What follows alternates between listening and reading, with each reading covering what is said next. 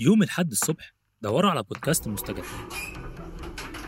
في بداية كل أسبوع هتلاقوا خبر مهم حاجة شغلت الناس وخلتهم ما بين نارين بين مؤيد ومعارض. وما بين ده وده إحنا هنغوص كده.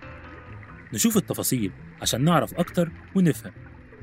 ونحاول في النهاية نلاقي بصيص أمل في آخر النفق المظلم جدا في نشرات الأخبار.